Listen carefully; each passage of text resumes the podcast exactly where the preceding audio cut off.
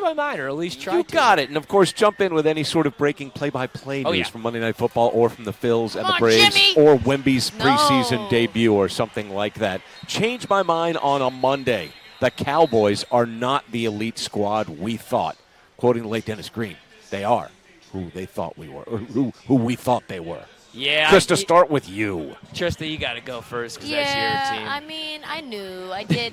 I knew this because I know Mike McCarthy like the back of my hand, but I just hoped that Dan Quinn would draw something up in a revenge spot to go up against Kyle Shanahan, one of the best play callers, schemers in the league, probably the best. I, I think to me he's the best. And just figure something out. Just figure out a way to compete at least. Get down to the final play. Get down to the final quarter. It was a slaughterhouse. This is the one team.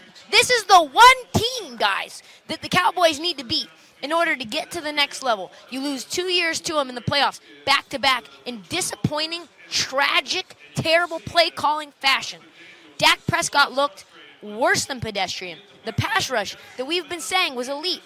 Number one in all these different metrics. And we know because Ryan told us that there's only one offensive lineman for the Niners that grades out as an elite offensive lineman, and that's Trent Williams, who's probably one of the best in the business. And what happened? Problem is, he's damn good. Damn it. He's damn good, doesn't he? Takes double all this stuff. He can figure out a way to get time for Brock Purdy, and Brock Purdy didn't even need any damn time, Ryan. He's just throwing lasers, lasers, lasers across the middle of the field. This team effing stu sucks. Okay, I almost really cussed. Yeah, no, I mean, like, I'm a little worried about Dallas. Uh, just going over the win total, to be honest, just just just getting to 11 because, you know, the Diggs injury last night was very telling. But I mean, just like San Francisco did whatever they wanted on the offensive side of the ball. But I'm more concerned about the offensive side of the ball for Dallas. Um, I wanted more Tony Pollard. Didn't really get that last night, but they were playing from behind, so we couldn't get that last night.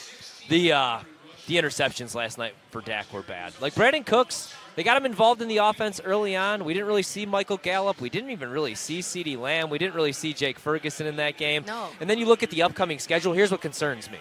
You got the Chargers. So you got the Chargers on the road Monday Night Football. That's going to be a win for us, though. Then you got the Rams. Then you got the Eagles. Then you got the Giants. That's you got the a- Panthers. that's gonna be a win for us, though. That's a tough schedule, and now you got two losses. Philadelphia's still unbeaten. I think I might have been wrong on Dallas, and uh, they are who I, they are who they thought I thought they were as Devontae. Or no, that's Jakobi Meyers anyway. But yeah, so I, I think you changed my mind on that one, Scott. All right, change my mind on a Monday continues. It's the Niners Super Bowl to lose. Only team with no weaknesses right now at our show and network sponsor BetMGM.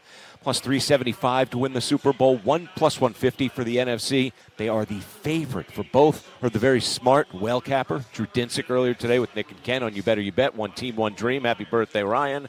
And he said you may be looking at a 14, 15, 16 win team right now. Yeah. As far as the Niners go, it's theirs to lose. Ryan, change my mind. Yeah, I mean, like if Brock Purdy's going to continue to play like he played last night, pushing the ball down the field, he's got plenty of time in the pocket. He could get rid of the ball quickly when he needs to. George Kittle, like that's what you you never know what you're going to get from George Kittle because he's one of the best, you know, pass blocking, run blocking tight ends in the National Football League. But he could also go off when he had to. Last night in the red zone and catch three touchdown passes. Brandon Aiyuk's become a true number one. You know, you still have Debo. They just have so many weapons. And then defensively, Fred Warner in coverage, especially, probably the best inside linebacker in the league still. So, yeah, looks like they're the team to beat. It's them and Philadelphia definitely in the NFC. And right now, San Francisco looks like the real deal. And probably would have won that game if they had a quarterback that could actually throw the ball if Brock Purdy doesn't get hurt in the NFC Championship game. So I think it is theirs to lose because Buffalo had a bunch of injuries. Matt Milano and the uh, defensive side of the ball goes down yesterday. That's devastating. You're ready without Tre White. That was the team I liked so much in the AFC. So, yeah, I think it's the uh, Niners in the NFC for me. Yeah, I think for me, it's whoever wins the NFC. So it's either Niners, and I, I think you still have to give the nod to the Eagles because the Eagles, even though they don't look quite right, they still look like when it comes down to it, they're kind of like the Philadelphia Phillies. They're just sitting, laying in the grass, doing their I'm a working man. I'm just like going to work with my lunch pail and my hard hat. And then when it's time to turn the pressure up, I come ready to play. So for me, it's Eagles and Niners. Whoever comes out of the, I think the NFC is going to win the Super Bowl because the Chiefs, like you said, they look very vulnerable. They're not giving me anything to be inspired by. You look at the Bills. Injury after injury after injury. Von Miller, who knows? You look at the Ravens. What an abysmal team right now to, to lose to the Steelers. The Bengals aren't right. The AFC is kind of a mess. Yeah. If the Jags play like they did yesterday and they could stop the run and their defense plays like they did against Buffalo, that's a scary team. Yeah, But- it is. But for sure. I don't know why Atlanta got rid of Calvin Ridley. They just discarded him. He gets one suspension for an entire year for gambling. Yeah. And then they just say, you know what? We're not going to roll with you next year. And they could use him They right could now. Although really Desmond. Ridder did finally, finally look good yesterday. So I'm feeling a little bit better about the Atlanta passing attack. It's three weeks of work with that passing yardage total from yesterday. I was like, um, did someone combine box scores? Yeah. It was a little different. Yeah. Change my mind on a Monday as we continue here from BetMGM tonight. MGM National Harbor. Stop by, say hi. Trysta Krick, Ryan Horvath, the birthday boy, on location. Brock Purdy, Trysta, is worthy of the MVP. He is seven to one. It was like, look who's here. Mahomes 350, uh, plus 350. Tua is plus 500. Uh, Josh Allen six to one. Jalen Hurts six to one as well. Brock Purdy seven to one. He's worthy of the MVP. Changed my mind. Mm, I don't know.